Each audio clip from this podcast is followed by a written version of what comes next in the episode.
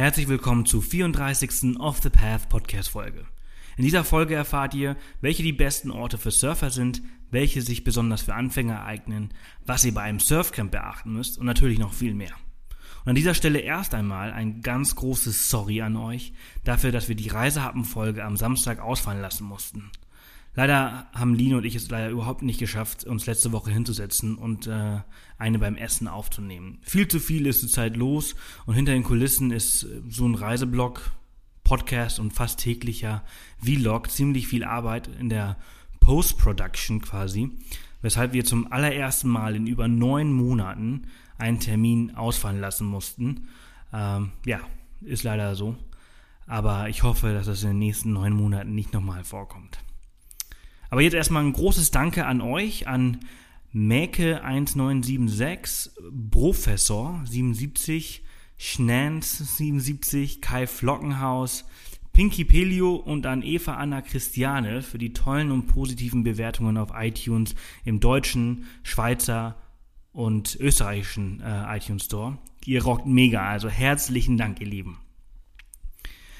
Ja, und äh, der Grund, warum wir es nicht geschafft haben, letzte Woche eine Reisehappenfolge aufzunehmen, ist, dass wir, wie gesagt, viel unterwegs waren und äh, wir haben richtig viel erlebt.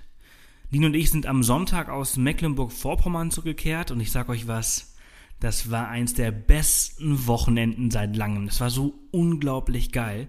Wir waren in der Nähe von äh, Malchow, das ist an der äh, Mecklenburgischen Seenplatte und wir haben uns dort ein Hausboot von Lokaboat äh, geholt und sind ja von Freitag bis Samstag über die Mecklenburgischen Seenplatte geschippert und das war einfach der Hammer. Das war so unglaublich cool. Geschlafen haben wir natürlich auch auf dem Boot und haben einfach in versteckten Buchten den Anker niedergelassen. Von Freitag auf Samstag, das war die erste Nacht, haben wir vor einem Wiesente Naturreservat übernachtet. Wiesente, das sind die äh, europäischen Bisons, die kennt ihr vielleicht, das sind wilde Bullen, die, äh, Kühe, also unglaublich krasse Tiere und das war richtig cool. Und ich bin der Meinung, dass ich ab und zu diese äh, Wiesente auch gehört habe. Ähm, ich habe sie nicht gesehen, aber, in, aber man hat sie aus diesem dichten Wald gehört und das war unglaublich cool. Wir haben vielleicht 30 bis 50 Meter von dem Naturreservat äh, den Anker niedergelassen und äh, ja, einfach Hammer. Wir hatten auch richtig Glück mit dem Wetter und sind viele Stunden einfach nur rumgefahren auf dem Seen. Äh, das Geile ist ja auf der Mecklenburger Seenplatte, die sind ja alle miteinander verbunden über verschiedene Kanäle. Man kann quasi von der Ostsee bis nach Berlin über diese ganzen Seen und Kanäle äh, runterfahren. Ähm, das haben wir natürlich, das haben wir nicht gemacht. Wir sind da oben geblieben, haben uns äh, den Flesensee, äh, Jabelcher See, äh, den Plauersee sind wir durchgefahren, sind dann auch in Malchow, die haben da so eine so eine Schiebebrücke, da sind wir dann durchgefahren. Ich musste dieses riesengroße Schiff, schaut auf jeden Fall mal bei, bei YouTube vorbei, ich musste dieses Schiff ein paar Mal äh, einparken im Hafen. Das erste Mal war sehr, sehr stressig, aber die zweite, dritte und vierte Mal war dann schon viel einfacher. Und ähm, haben dann im Plau am See sind wir dann auch äh, mit dem Stand-Up-Paddle über die Kanäle äh, ge was macht man denn im Stand-Up-Paddle? Ja, gefahren, gepaddelt. Ähm, ja, das war richtig cool. Und das Allergeilste dabei ist, ich habe keinen Bootsführerschein. Jetzt habe ich die jetzt irgendwie nicht angelogen und gesagt, ich hätte einen und gib mir mal ein Boot. Nein, man braucht einfach keinen Bootsführerschein für diese Boote. Man fährt maximal ähm, so 12 km/h. Ähm, deshalb ist, sind diese Boote führerscheinfrei, weil die recht langsam sind, wobei 12 km/h auf dem Wasser schon sich recht schnell anfühlt. Und äh, man braucht nur so eine zwei-, dreistündige Einführung am Anfang und das haben wir beides gemeinsam gemacht. Und dann bin mal ich gefahren, mal ist Line gefahren. Das war echt cool. Also falls ihr in Norddeutschland lebt, dann könnt ihr äh, auch einfach nur fürs Wochenende nach Mecklenburg-Vorpommern fahren. Es lohnt sich auf jeden Fall. Also schon für ein Wochenende. Es hat sich angefühlt, als wenn wir eine Woche auf dem Boot gewesen wären. Der Erholungsfaktor ist einfach riesig. Und falls ihr nicht aus dem Norden kommt, so, also von Berlin sind es eine Stunde 20 mit dem IC nach, äh, nach Malchow. Ja. Und äh, ja, unglaublich. Ja, jetzt sind wir gestern äh, Abend in München gelandet. und äh, sind für ein paar Tage jetzt hier in der bayerischen Hauptstadt. Und morgen äh, geht es dann nach Berlin. Wir haben hier ein paar Sachen vor, wo, kann ich jetzt gerade noch nicht so viel zu erzählen, aber wir wohnen hier in München direkt neben der Isar und äh, ich werde später mal den Surfern im äh, Eisbach äh, zuschauen, wie sie das so machen und mal schauen, ob ich da vielleicht auch mit surfe. Ich habe gehört, es soll ziemlich busy sein und ich habe es mir noch nie angeschaut. Und äh, damit habe ich jetzt quasi schon die Brücke zu dem heutigen Thema geschaffen. Ich Fox. ähm, denn ich spreche heute mit Julian Sievert von surfnomade.de über eines meiner Lieblingssportarten, und zwar Surfen. Ähm, jeder, der uns auf YouTube folgt, weiß, dass ich kein unheimlich guter Surfer bin, äh, aber das macht nichts. Ich liebe es einfach, auf diese Welle zu warten und dann diese Welle für ein paar Sekunden äh, zu surfen und auf diesem Brett zu stehen. Ist einfach eines der geilsten Gefühle ever und deshalb freue ich mich sehr, dass Julian Zeit gefunden hat und äh, wünsche euch jetzt erstmal ganz viel Spaß mit dieser Folge.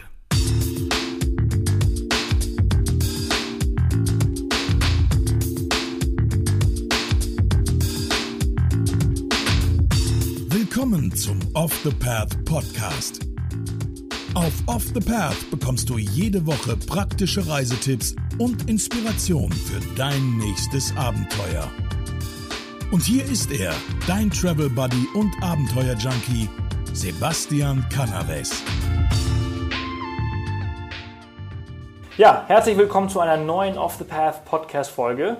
Und heute sprechen wir über ja, schon fast einen meiner Lieblingssports, wenn man das so nennen kann. Ich betreibe es nicht so oft, aber ich liebe das Meer. Ich komme aus Mallorca. Ich, ich liebe die Wellen. Auf Mallorca haben wir sie zwar nicht, aber äh, heute spreche ich über Surfen mit dem Julian von surfnomade.de.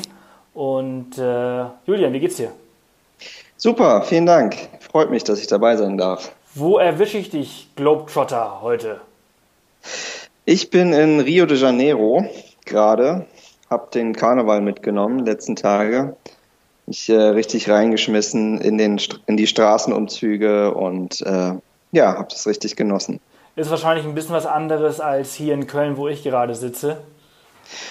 Ja, also den, den Karneval in Köln kenne ich ehrlich gesagt gar nicht so gut. Ich war einmal so einen halben Tag dabei, habe die ganze Zeit gefroren und äh, die Musik war auch nicht, war auch nicht so meins. Äh, da gefällt mir der Karneval hier in Rio schon deutlich besser. Also da ist kann man ein bisschen wärmer das, und ein bisschen freizügiger.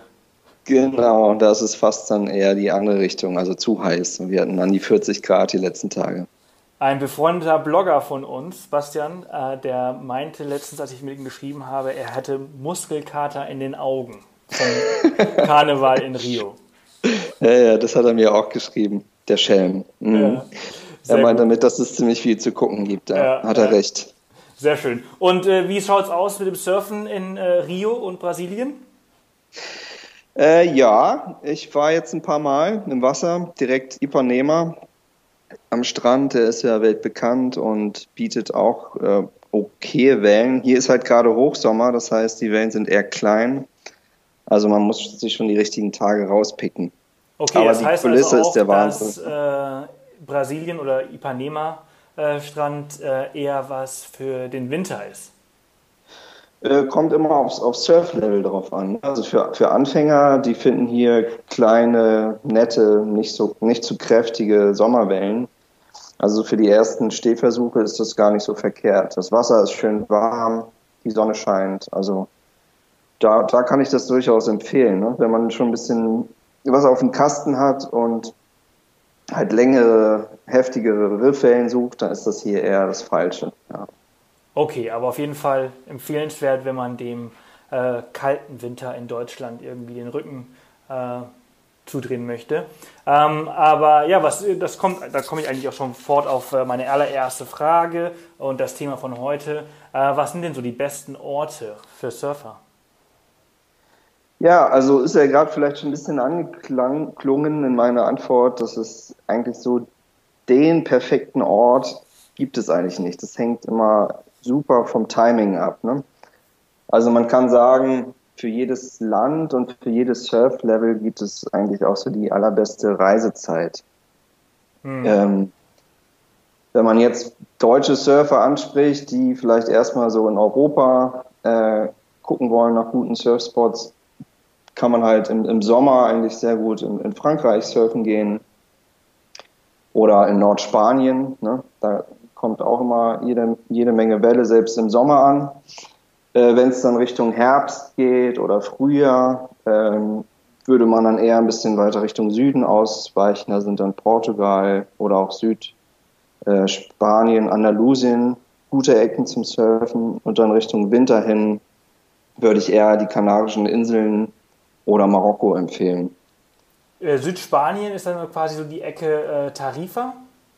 Ja, Tarifa direkt eher nicht so. Da, das ist eher was für Kiter und Windsurfer, weil man da halt äh, Poniente äh, hat und Levante. Das sind so die beiden kräftigen Winde, einmal von Ost, einmal von West, die da häufig äh, selbst den Sand in Bewegung bringen. Und das ist für Wellenreiter oft nicht so gut, weil die großen Wellen, der Swell, der von weit weg kommt, der wird dann zerblasen, sagt man bei Surfern. Das heißt, auf den großen Wellen bilden sich so kleine Windwellen und letztendlich ist es dann total schwer zu entscheiden, welche Welle ist jetzt geeignet für mich, welche nehme ich, welche lasse ich lieber vorbeiziehen. Ähm, und in Andalusien ist es eigentlich eher Richtung El Palmar dann gut zum mhm. Wellenreiten. Das ist so ein kleiner Strandort. Gibt es auch ein nettes deutsches Surfcamp zum Beispiel. Das kann ich also jetzt so für, für jetzt gerade und die nächsten Monate absolut empfehlen. Wie heißt das? Das Surfcamp heißt A-Frame. A-Frame. Das ist so, kann man auch Yoga machen, also die kombinieren es beides sehr gut. Okay, sehr cool. Ich habe auch mal gehört, zum Beispiel, also äh, Irland äh, soll ganz gut sein. Ja, Irland ist so ein kleiner Geheimtipp. Ich selbst war noch nie dort, aber höre eigentlich immer Gutes. Der Vorteil in Irland ist halt, dass es nicht so überlaufen ist wie viele andere Spots in Europa. Weil die ganzen schönen Wettersurfer nicht da sind. genau.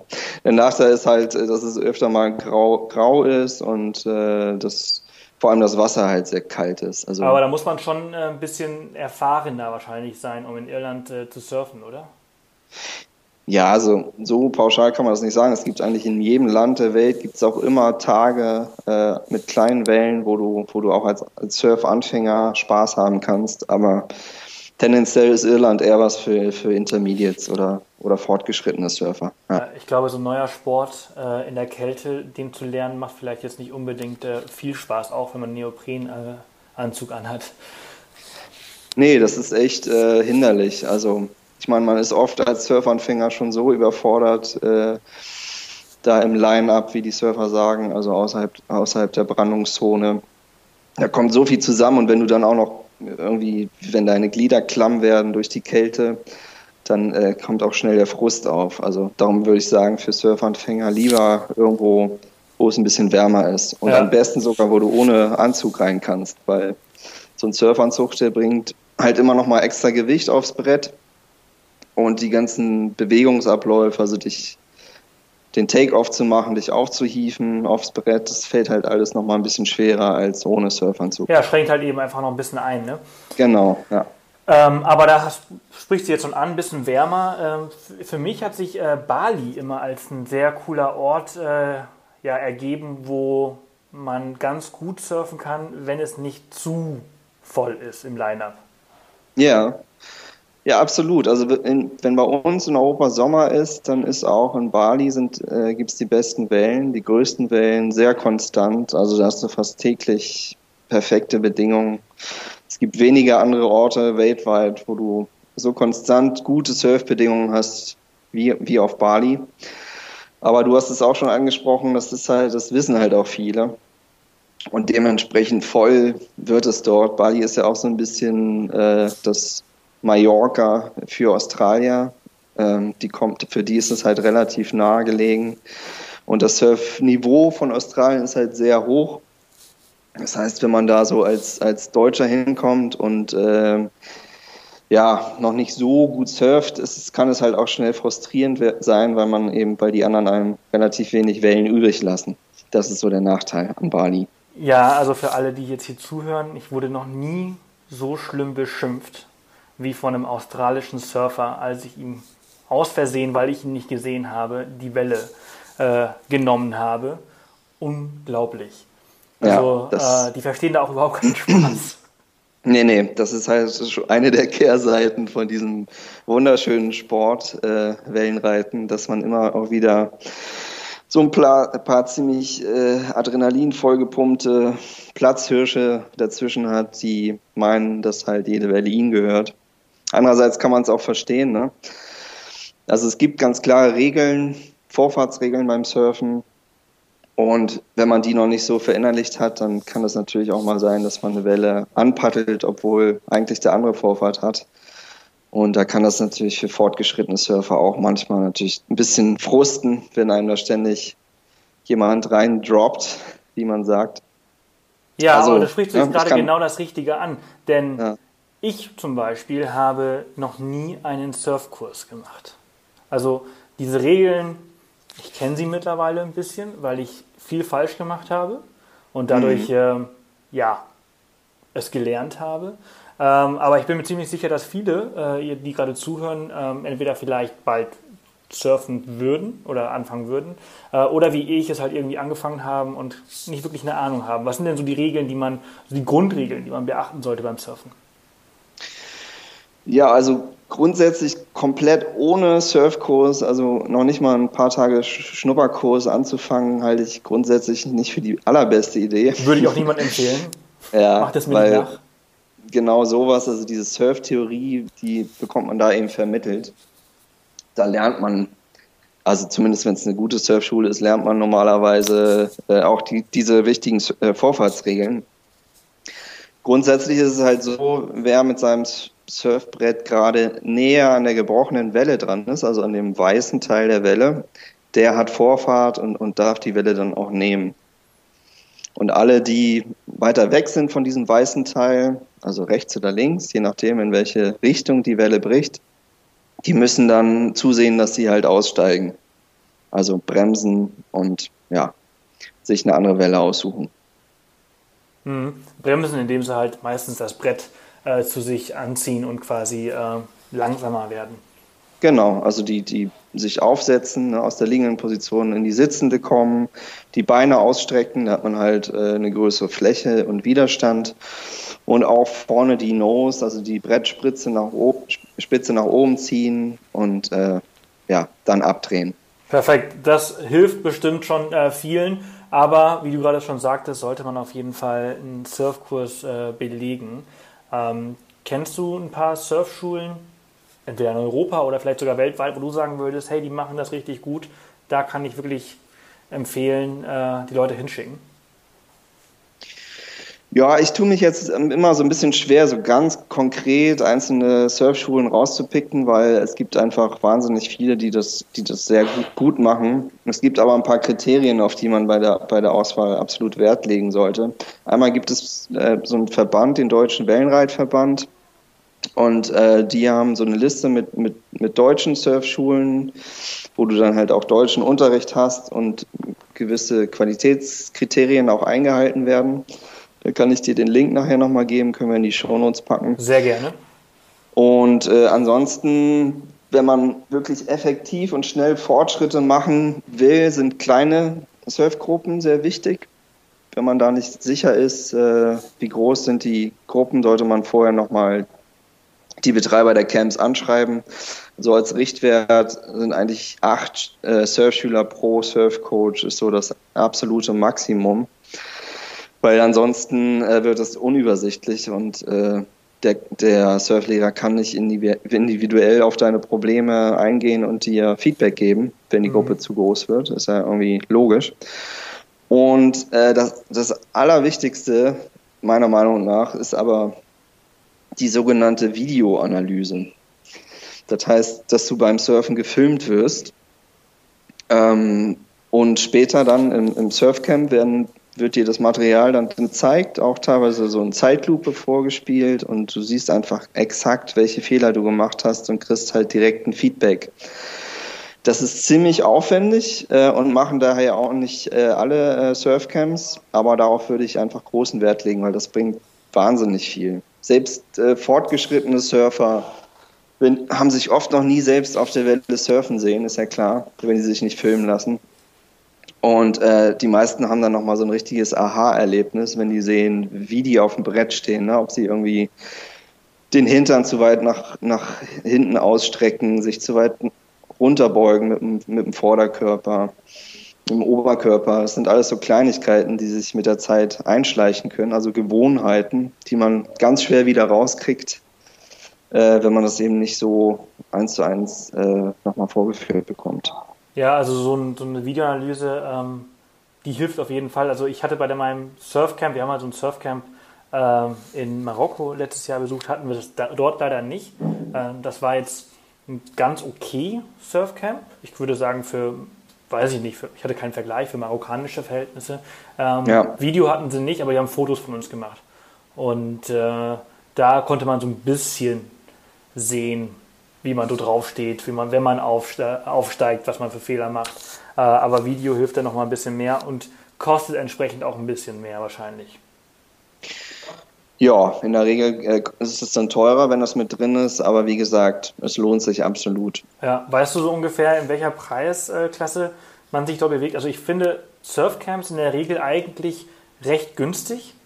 Ähm, ja. von, von der Preisklasse. Ich habe mir mal ich hab informiert, also Marokko, weil wir ja dort letztes, letztes Jahr dort waren, auch für Portugal, äh, weil wir äh, demnächst dorthin fliegen, aber auch auf Bali sind die eigentlich recht günstig. In der Off-Season kriegst du sogar was für 200 Euro die Woche. Mhm. Ähm, was ich finde, also sehr, sehr billig sogar fast ist. Ähm, ja. Hast du da nochmal vielleicht noch nähere Erfahrungswerte, die du mit uns teilen kannst, wie viel man da einplanen sollte für eine Woche Surfurlaub? Und vielleicht können wir das aufteilen in Europa, Asien und vielleicht auch andere Regionen, die du kennst. Ja, also Surfcamps ist so ein bisschen auch ein, ähm, hauptsächlich ein, ein europäisches Phänomen. Also jetzt hier in Brasilien beispielsweise gibt es, ja, ist ein Riesenland und es gibt vielleicht eine Handvoll Surfcamps. Ähm, und Asien, ja, Bali gibt es natürlich viele Surfcamps und auf Sri Lanka, aber äh, darüber hinaus wird es dann auch schon schwierig. Meine Referenzen beruhen im Wesentlichen auf Europa. Da sagtest du ja gerade schon, bei 200 Euro geht's los. Wenn du Glück hast, äh, kannst du auch schon für 150 äh, was die Woche finden. Also diese 150 oder 200, das sind ja, so wie ich das gesehen habe, zum Beispiel in Peniche, das sind das meistens so Party-Hostels, wo du halt äh, im Hostelzimmer und nicht wirklich viel inklusive hast. Ne? Das muss man dazu, glaube ich, sagen. Ja, ja, das ist total basic. Du musst natürlich gucken, welche Leistungen sind da mit drin. Also meistens ist es halt im Dorm, also im Mehrbettzimmer, wenn es so günstig ist. Und mit Glück hast du dann auch ein Frühstück dabei. Ansonsten ist es dann oft auch Selbstverpflegung. Ähm, ja, und das geht dann natürlich äh, beliebig hoch. Also es gibt richtige Luxus-Surfcamps auch. Du kannst auch eine Woche lang äh, im, im Boot im Südpazifik dich von Surfcamp, äh, von Surfspot zu Surfspot fahren lassen auf hoher See. Das wird dann exorbitant teuer. Ne? Also es gibt richtige Luxusversionen auch. Aber so im Low-Budget-Bereich fängt es eben so bei 150, 200 Euro an. Okay. Und ähm, wie, wie, wie muss man sich denn oder wie weit muss man sich denn darauf vorbereiten, äh, wenn man halt kompletter Newbie ist? Und ich meine, in Deutschland haben wir ja leider keine Wellen, ähm, außer vielleicht in München an der Isar eine kleine, äh, wo halt ja. auch nur Profis drauf surfen können. Äh, Nord- und Ostsee ist mir nicht bekannt. Kann man dort surfen? Kann man schon. Also auch in München gibt es, da, da sind nicht nur Profis, es gibt wirklich Leute, Münchner, die haben Surfen komplett auf dieser Welle gelernt und äh, sind dann irgendwann zum ersten Mal im Meer unterwegs und merken, dass das alles völlig anders funktioniert. Sowas gibt es auch. Da gibt es einen eigenen Film sogar drüber, über diese Welle in München. Wie heißt der? Äh, Let's Go Surfing heißt der, glaube ich. Kann ich nochmal rausgucken und auch in die Shownotes packen. Ja. Sehr lustig gemacht. Und äh, es gibt es gibt auch äh, Nord- und Ostsee-Freaks, die da regelmäßig surfen gehen, vor allem jetzt im Winter. Ne? Die haben dann natürlich äh, sind dann komplett ausgestattet mit mit Surfbooties, also Schuhen, Neoprenanzug, so sechs Millimeter dicke oder mehr und eine Haube auf, Handschuhe natürlich auch. Und die gehen dann wirklich bei Eiseskälte, weil nur im Winter gibt es da eigentlich brauchbare Wellen. Selbst in der Ostsee, also zum Beispiel auf auf Rügen Binz, die Ecke bei Ostwind. Okay, cool. Kann, kann man Glück haben. Nicht, ja. Kann man Glück haben. Oder sonst der Klassiker ist halt an der Nordsee Norderney oder Sylt. Sylt, äh, da trifft man eigentlich regelmäßig Wellenreiter. Selbst im Sommer sieht man da immer mal wieder welche. Und ansonsten geht es halt dann hoch Richtung äh, die dänische Küste. Da wird es dann eigentlich immer besser von den Wellen her, aber auch immer kälter natürlich. Ja, apropos Kälte, in Norwegen kann man auch surfen. Ne? Ja. Das äh, will ich jetzt vielleicht im November mal machen. Ähm, aber wahrscheinlich auch nur einmal. Im ja. mega fetten Neoprenanzug. Wahrscheinlich bin ich dann doppelt so schwer. Am besten äh, mit Sauna daneben, ne? Genau, aber dort soll man auch, soll, sollen sehr, sehr gute Wellen übrigens sein, habe ich letztens mal von jemandem gehört. Ähm, und ich plane gerade eine Reise nach Norwegen im November. Wir werden sehen, ich werde berichten. Oder warst du schon mal dort? Ich war als Kind in Norwegen, aber da, da habe ich noch nicht mit dem Surfen angefangen. Ja. ähm, aber wie, wie schaut es denn mit der, mit der Fitness aus? Meinst du, wenn ein Surfanfänger jetzt zum Beispiel auf so ein Surfcamp äh, nach Portugal geht, dass er darauf hin trainieren sollte? Oder meinst du, naja, mach mal und du, der Körper wird schon schnell irgendwie sagen, wo es lang geht? Ähm, also Surf-Fitness ist ein Riesenthema, wird oft unterschätzt, wie anstrengend es ist, Wellen zu reiten. Also das Wellenreiten an sich ist dann weniger anstrengend, aber das Dahinkommen ist halt sehr anstrengend. Man muss ständig durch Wellen durchtauchen und muss halt die ganze Zeit pausenlos eigentlich gegen irgendeine Strömung anpaddeln. Und äh, da ist vor allem die, die Rückenmuskulatur wird da sehr und die Armmuskulatur wird da sehr stark beansprucht. Insofern macht es schon Sinn, sich darauf vor, vorzubereiten. Ähm, gutes Training ist regelmäßig schwimmen zu gehen, so zweimal die Woche. Kann ich eigentlich gut, äh, absolut empfehlen. Aber auch Yoga ist sehr gut, weil es eben auch Balanceübungen im Yoga gibt, die sehr wichtig sind äh, fürs und ich habe auch im letzten Jahr angefangen mit Freeletics, also so Fitnessübungen ohne, ohne Geräte. Das gibt halt auch eine sehr, sehr gute Grundfitness. Und ja, dann gibt es auch auf YouTube so spezielle Videos, die man machen, machen kann als Surfer. Prone Position Training, heißt eins zum Beispiel, wo ganz, ganz gezielt der Latissimus hinten angesprochen wird, der für das Paddeln extrem wichtig ist. Da kann ich auch den Link dir dann nochmal geben. Nachher. Sehr, sehr gerne. Dieses Freeletics, machst du das äh, mit irgendwelcher App oder hast du jetzt irgendwie eintrainiert oder irgendwo gelernt? Nee, ich habe mir ein Buch gekauft, Fit ohne Geräte von Mark Lauren. Das ist ja auch so ein, so ein Standardwerk eigentlich. Und ja, damit mache ich das eigentlich regelmäßig zu Hause. Ah, okay, super. Das können wir dann auch unten verlinken. Ja, und dann ja. kommen wir langsam auch zum Schluss äh, dieser Folge, Julian. Äh, ich habe noch eine Frage. Und ähm, welcher ist denn dein absolut, absoluter Lieblingsort zum Surfen, wo einfach so alles passt? Umgebung, Menschen, Essen. Ich weiß, dass du am Anfang der Folge gesagt hast, den perfekten Ort gibt es nicht. Aber äh, ja, was ist denn so dein Ort, wo man dich meistens antrifft, wenn du mal Zeit hast? also meistens nicht, aber ich war schon mal surfen auf Fernando di Noronha. Sagt wahrscheinlich den meisten nichts. Das Mitten so im Atlantik, ne? Genau, so eine kleine Vulkaninsel vor Brasilien. Also ich bin ja sowieso ein großer Brasilien-Fan und äh, das ist ein großes Naturschutzgebiet mit unglaublichem Sea Life auch, also äh, Meeresschildkröten, Delfine, Wale, gibt einfach alles und vor allem, es gibt echt perfekte Wellen dort im, im Januar, Februar. Da war ich also, das ist schon ein bisschen her, da war ich 2004, glaube ich, zuletzt. Aber da war, es war einfach so unglaublich schön, da war ich den Tränen nah. so perfekte Wellen und in so einer tollen äh, Naturkulisse, das, das war einfach mal eins meiner schönsten Surferlebnisse. Der Nachteil ist, dass es dort äh, relativ teuer ist, hinzukommen und man zahlt jeden Tag auch so eine Umweltpauschale, was nicht schlecht ist. Dadurch gibt es relativ wenig Touristen auf der Insel und viele Schutzmaßnahmen für die, für die Natur dort. Aber man kann sich das nicht äh, ständig leisten. Sehr, hört sich sehr, sehr gut an. Also es heißt Fernando de Noronha? Noronha mit Noronha, N. Genau. Noronha, ja. sehr cool. Und wird wahrscheinlich auf Portugiesisch ganz anders ausgesprochen, wie ich es gerade ausgesprochen habe. Nö, das klang schon nicht schlecht. Sehr cool. Super, Julian. Hey, vielen, vielen Dank für diese ganzen wertvollen Informationen, die ganzen Tipps, die du mit uns geteilt hast. Äh, ja, also sehr gerne. Ich als äh, Laie, bisschen Surfer, der es nie wirklich gelernt hat, habe auf jeden Fall was dazugelernt. Und Kann ich vielleicht zum Schluss noch einen, einen kurzen wichtigen Tipp geben, weil wir haben ja so viel gesprochen über das perfekte Timing und die richtige Reisezeit. Ja. Ich habe halt extra dafür äh, für die verschiedenen Surf-Levels auf meiner Seite so einen Surf-Trip-Planner entworfen. Ähm, den, den, ich, den ich jedem empfehlen kann. Der ist kostenlos und unterscheidet halt nach Anfänger, Intermediate und äh, fortgeschrittenen Level. Und da findest du halt für jeden Monat sozusagen die maßgeschneiderte äh, Surf-Location für dich. Packen wir auch nochmal unten in die Shownotes. Auf jeden Fall. Ich hätte, ich hätte es im Outro äh, noch erwähnt und empfohlen, weil ich es auch selber schon genutzt habe.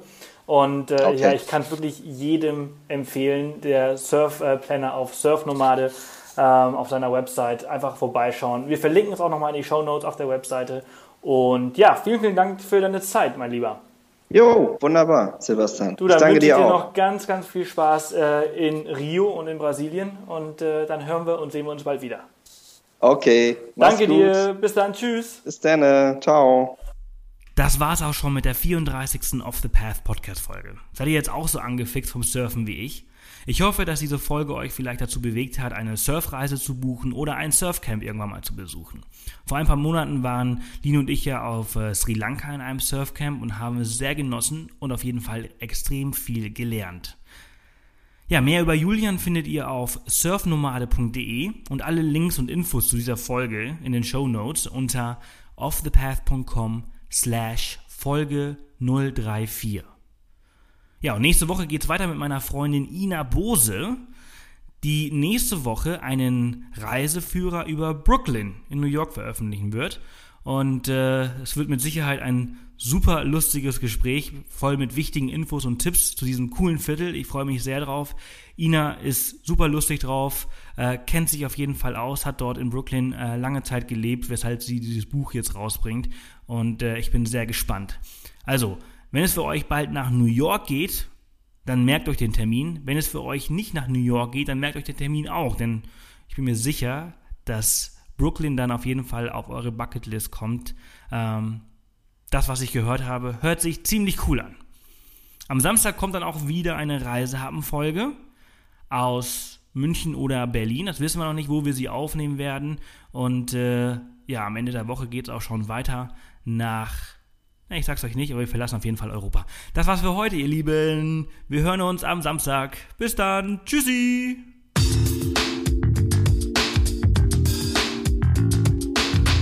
Das war wieder eine Off the Path Podcast Folge. Erzähl auch deinen Freunden von diesem coolen Podcast-Kanal und hinterlasse eine Bewertung auf iTunes. Nächste Woche kommt die nächste spannende Folge. Bis dahin, mach jeden Tag zu deinem Abenteuer.